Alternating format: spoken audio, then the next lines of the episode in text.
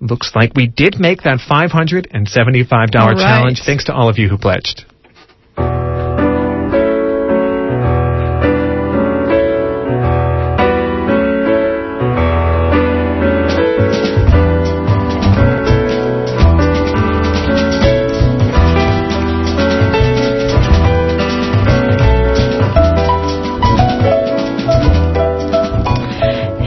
Are listening to 94.1 KPFA in Berkeley, 89.3 KPFB in Berkeley, 88.1 KFCF in Fresno, and online at kpfa.org.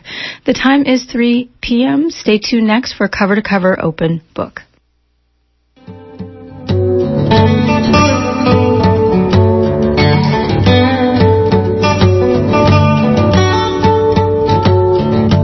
Overthrow America's Century of Regime Change from Hawaii to Iraq. Written by former New York Times foreign correspondent Stephen Kinzer. I'm Eric Klein, and this is Open Book.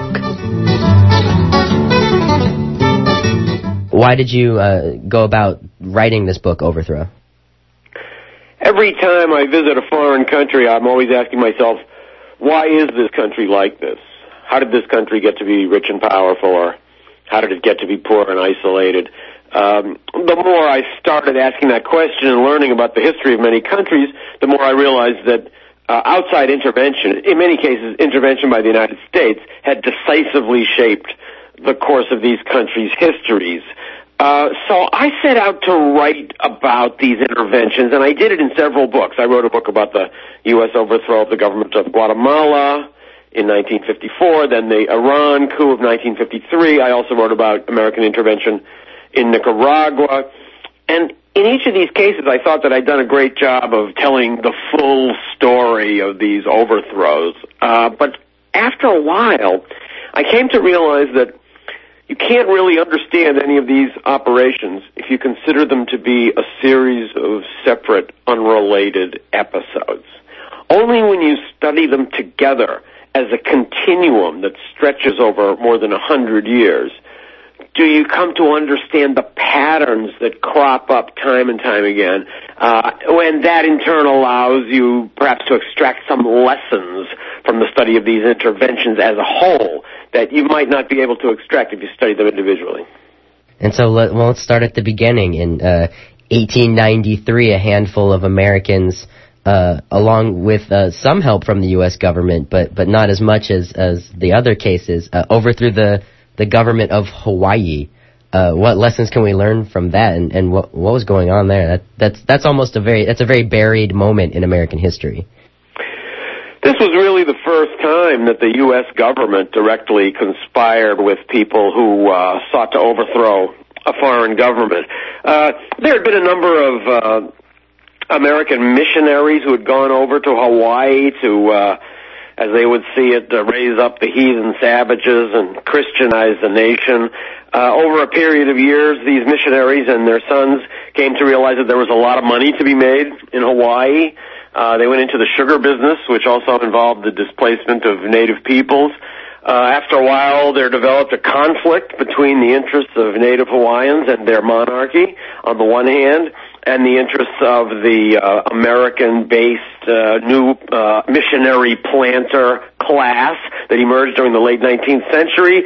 Uh, this led to a decision by the white planters and their allies to overthrow the uh, monarchy in Hawaii, and they did this uh, in connect collaboration with uh, the U.S. government in Washington. The leader of this group of uh, white Hawaiians traveled to Washington, uh, met with the Secretary of the Navy, received a uh, go-ahead from the President of the United States, Benjamin Harrison, and went back to Hawaii with news that the United States was ready to support the conspirators in Hawaii if they would overthrow the Hawaiian government. Uh, so what happened was these uh, white, uh, mostly American planters and their allies simply declared one day in the January of 1893 that they were the new government and that the queen was overthrown before the queen could step in to put down their rebellion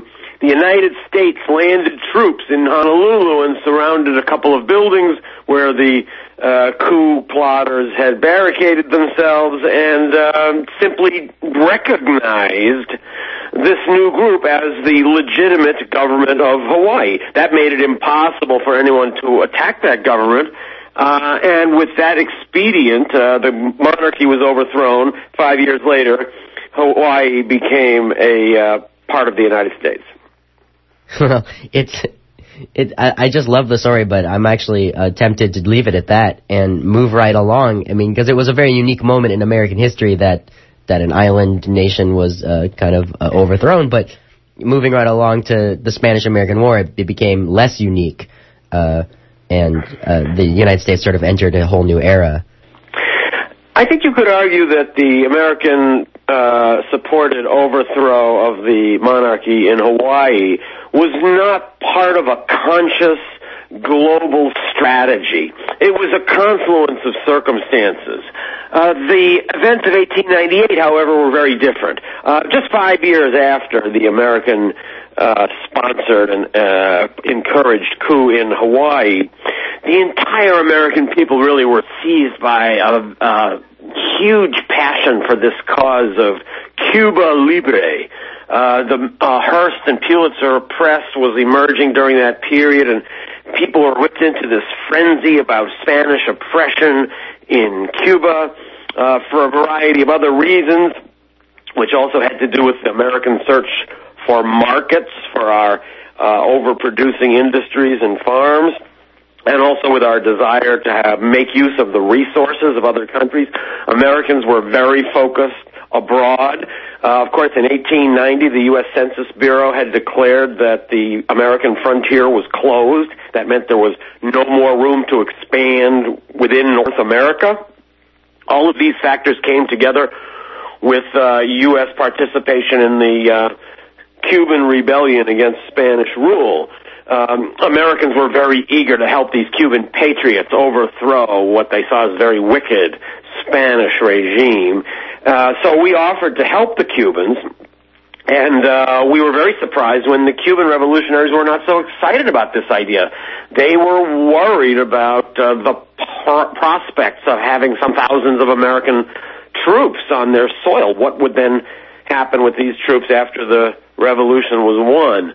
Right, and, so, and uh, you write... Americans reassured them in an act of law passed by the U.S. Congress that as soon as our troops had helped the Cuban patriots overthrow Spanish tyranny, we would pull all those troops out of Cuba and allow Cuba to become independent. And and so, you, Stephen Kinzer, in your book Overthrow, you write that the that the Cuban um, the, the rebels uh, fighting against the Spanish government they they were they were already uh, well on their way to winning before the United States got involved this was the reason why the patriots in Cuba did not necessarily jump at the offer. They thought it was a nice idea. If Americans want to come and help, that would be fine. But uh, actually weighing the dangers against uh, the stage of the revolution, maybe we'd rather not. Uh, however, the Americans convinced the Cubans to accept American help by this promise in law called the Teller Amendment, uh, that we would withdraw as soon as Spain was defeated. So we did send troops. They were embraced by the Cuban revolutionaries. Spain was quickly defeated, but then we changed our mind. We decided not to let Cuba become independent, uh, and we did just what we had promised we wouldn't do, which is take over Cuba for ourselves and turn it into a protectorate. Uh, this is a great example of the long-term effects of these interventions. If it hadn't been for the the anger that burned and festered in many Cuban hearts and souls and minds over generations, this uh, entire phenomenon of Castro communism might never have emerged in Cuba. So uh, it was during that Spanish-American War, as we like to call it, that uh, we became possessors of Cuba. At the same time, we took over Puerto Rico a few other little places in the in the Pacific like Guam, and then most particularly the Philippines. Uh, this was the one other intervention of that era, and it turned out to be by far the most costly. Um, the Americans had destroyed the Spanish fleet during the Cuban War. Uh, just to make sure that it wouldn't come over and help uh, the Spanish the, who were fighting in Cuba, or maybe come over and bomb the American West Coast. That fleet happened to be anchored at that time in Manila, in the Philippines.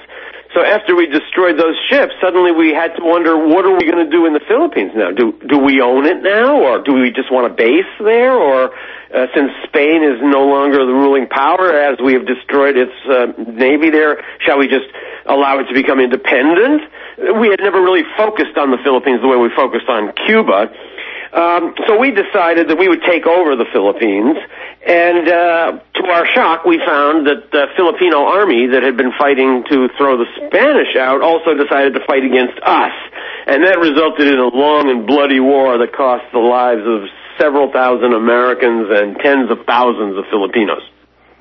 And, and was it was also really unique in American history because at first it was just kind of a uh, a secret. Well, a, there there was definitely a, a, certain kind of media blackout, in 19th century media blackout, and and the story didn't get out until uh, many years later, in, including stories of um, U.S. military uh, torture of uh, of the troops, abuse of, of prisoners of war uh, a hundred years ago, which shocked America. The Philippines was actually the place where uh, the United States had its first torture scandal uh, soldiers that started to come back after they were rotated out of service in the Philippines were telling terrible stories to reporters about things that they had done in the Philippines. And finally, when press censorship in the Philippines was lifted, some of these atrocities were reported at first hand. This resulted in a congressional investigation, but under the skilled leadership of Senator Henry Cabot Lodge, who had been given this assignment by President Theodore Roosevelt, the investigation was quietly quashed and uh, never came to anything. The argument being that uh, since the United States and its soldiers were fighting in a faraway land where people had very brutal cultures and tactics, we could not be expected to live up to the standards that might normally be expected from American soldiers quite quite a chapter in American history. Moving right along to uh, to Central America. What what is important to know about um, the president uh, of of Nicaragua at, at, that time in, in the in the early 1900s, uh, Zelaya?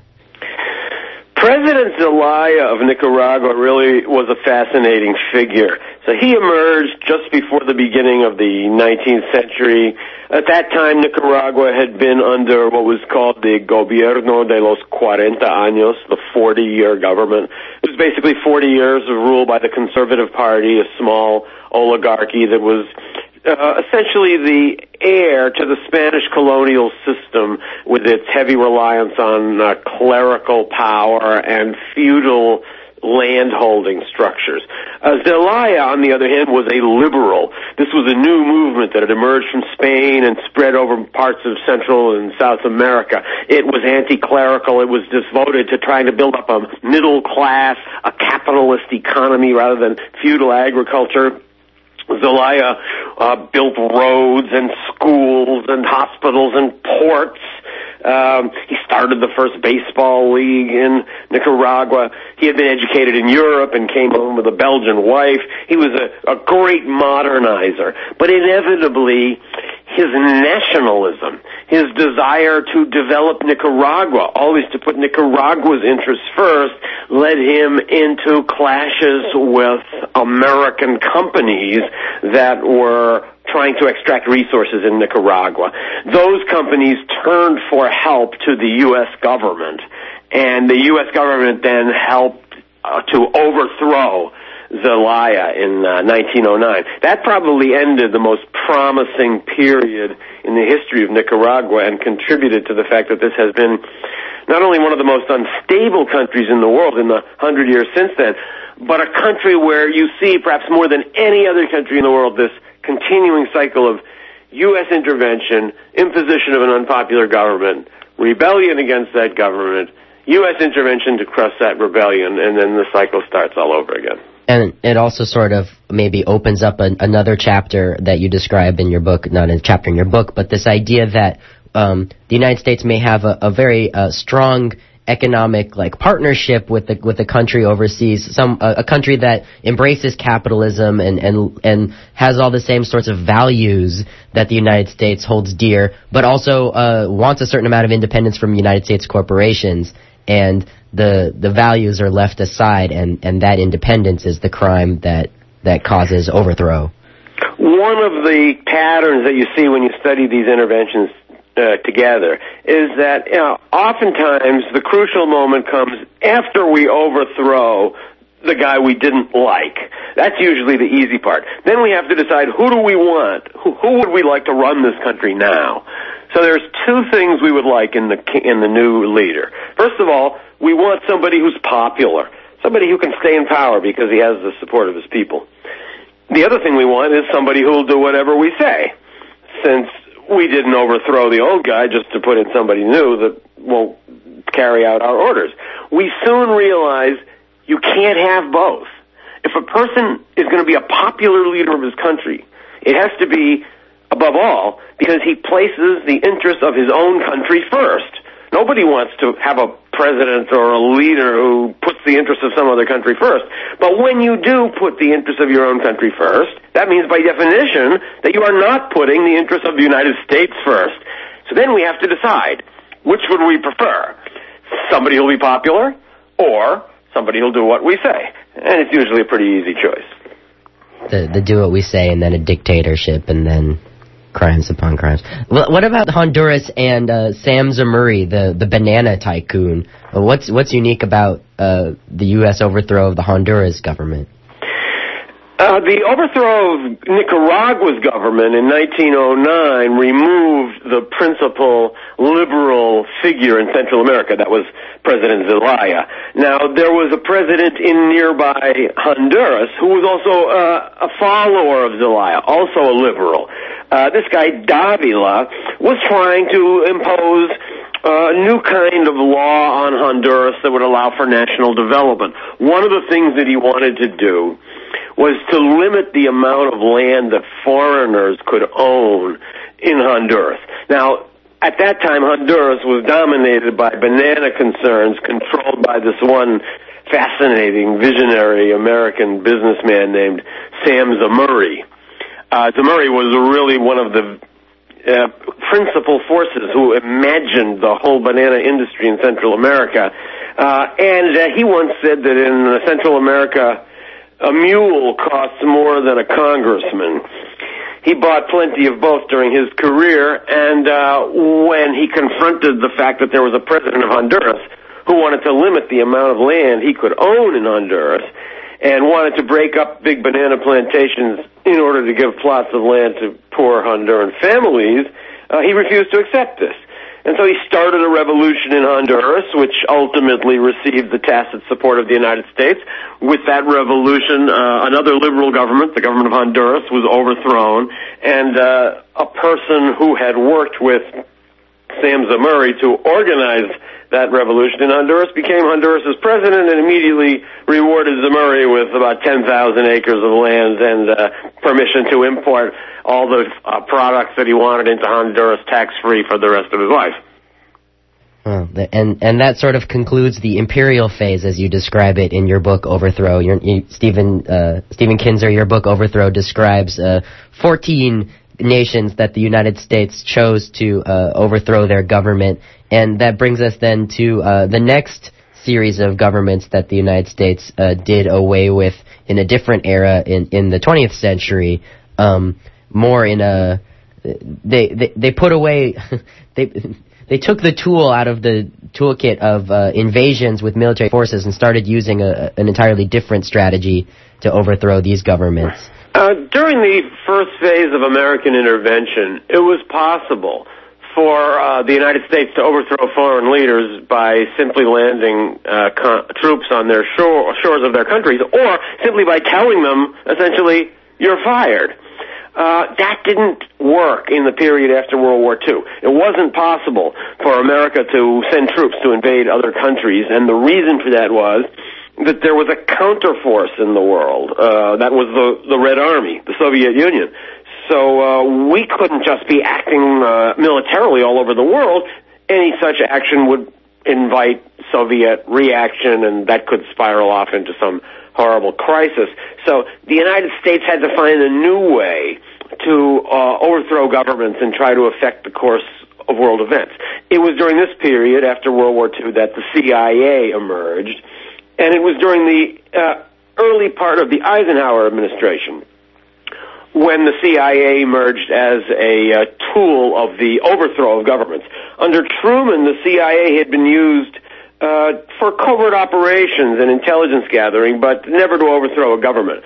Under Secretary of State John Foster Dulles and his brother Allen Dulles, who was the CIA director, um, the CIA did go out and overthrow governments. Uh, they did, uh, CIA did this twice in the early 1950s.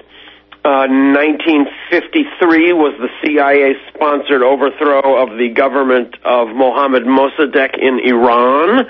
And then one year later, uh, the government of Jacobo Arbenz in Guatemala was overthrown in a coup that was organized by the United States. Now, these two coups have a lot in common. In both cases, there was a resource at stake. Uh, the Iranians tried to nationalize their oil the Guatemalans sought to uh, restrict the amount of land that United Fruit could use to grow its bananas. In both cases, uh, the owners of these large concessions went to their governments and asked for help, and uh, the governments, in particular, the government of the United States, uh, agreed to go in and overthrow these these two regimes in Iran and Guatemala. Now, the great irony of these overthrows is that in both countries, in Iran and Guatemala, uh, you had governments that were democratic. They were run by people and political groups who effectively embraced what we consider to be fundamental American political values. We overthrew these people and replaced them with harsh military backed leaders who despised everything the United States stands for. So we actually uh, deposed people that were friendly to us in an economic uh, imitating way. That is, they wanted to do in their country economically what we had done in our country economically. Encourage domestic development and national development. But that put them in conflict with the United States, and for that reason, democratic governments in Iran and Guatemala were overthrown in the early 1950s and replaced with tyrannies that ultimately led to the shedding of great amounts of blood. And that, that brings us then to, to the country that's next on the list that I actually want to skip in the interest of time, but because it's it's so fascinating and then also just entirely confusing the, the overthrow of the government of South Vietnam in the midst of the of the U.S. adventure uh, with that country, that doomed doomed adventure. I hope you don't mind if we just uh, gloss over that one. Sure, sure, as you wish. and then uh, moving right along to, to Chile, what what should we say about Chile in the 1970s? um, sort of the last clandestine uh, overthrow. In many ways, the Chile coup fits in with the coups of 20 years earlier in Iran and Guatemala. Uh, that was another case where it all came down to a resource. Uh, in this case, it was copper. Uh, the uh, government of President Allende was uh, um, trying to nationalize its copper industry, and that affected two big American corporations. And with the 1973 overthrow of Chile, we closed the book on the clandestine coups and turned back to the boots on the ground technique. You can call 510-848-5732 or 1-800-439-5732 or go online at kpfa.org to give to the station and get a copy of the book.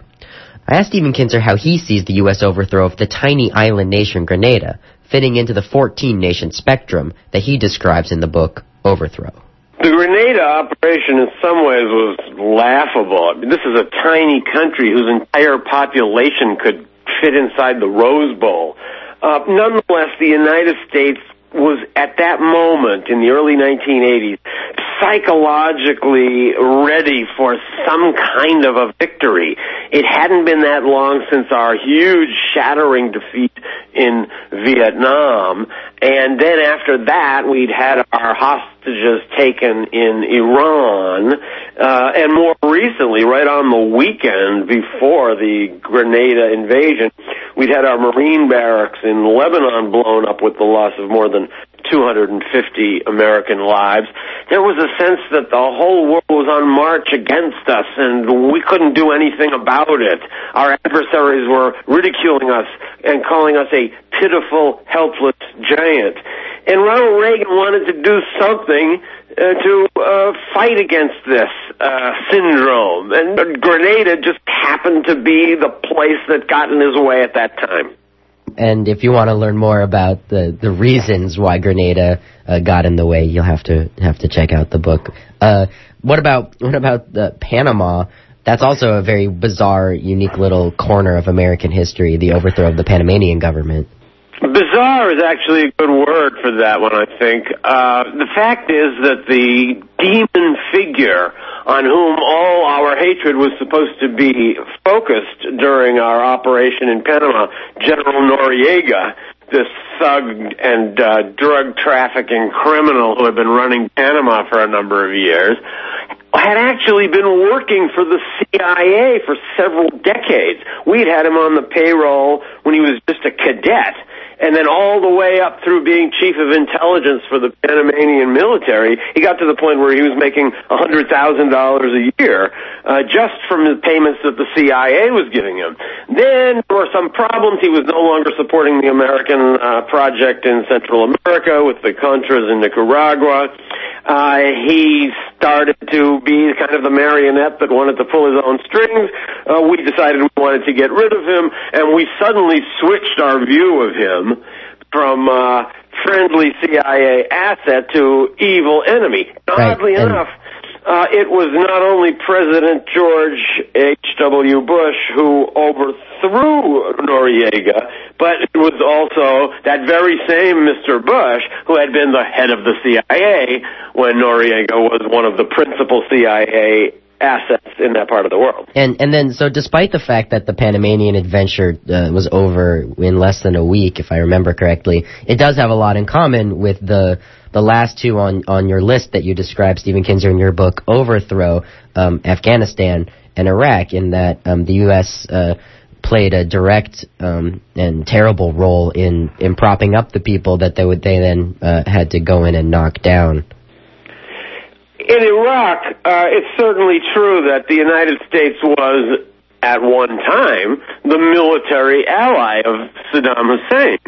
Uh, we sent a special envoy twice to visit Saddam Hussein during the Iran-Iraq war. That was Donald Rumsfeld, and his job was to try to figure out how we could help Saddam. Uh, I think the odd thing about the Iraq war the thing that really makes it unique in American history is that it's the only war we ever got involved in without anybody really understanding why we did it. Uh, even if you went out on the streets today and asked people, why did we invade Iraq, actually? I think most people would have a hard time answering. I, know I would. Uh, I think the only way you can look at it is that there were a number of interests that a number of different groups had, uh, ranging from uh, helping Israel to taking pressure off Saudi Arabia to taking down the guy that had insulted Bush's father to capturing oil to having a strategic base in the Middle East. All these came together in the Bush administration's uh, desire to overthrow Iraq. In the course of this invasion, we have set forth uh, set forth uh, forces that are really coming to cause huge problems for America, not just in that part of the world, but beyond. And I- I guess, despite the fact that it's almost inexplicable, although there's uh, an entire library of information to explain it, um, at least your book, Overthrow, uh, going back 110 years, uh, it does sort of explain something about why the United States would, would attempt such a thing, uh, since it was successful doing so 13 times previous. I like to think that my book places contemporary modern day American policy in a historical context. Uh, you know, there's some people who instinctively want to believe that George Bush ripped America away from its old time traditions of diplomacy and negotiation and violently brought us into this terrible new era where we go out and overthrow governments on the other side of the earth. But actually this isn't true. Overthrowing governments and intervening in foreign countries is something that America has been doing for more than a hundred years. My book is only trying to provide the information about how this happened. I am not a polemicist. I'm just hoping that people understand exactly what our history is. Then, on the basis of full knowledge, we can then decide how America ought to engage with the world in the future.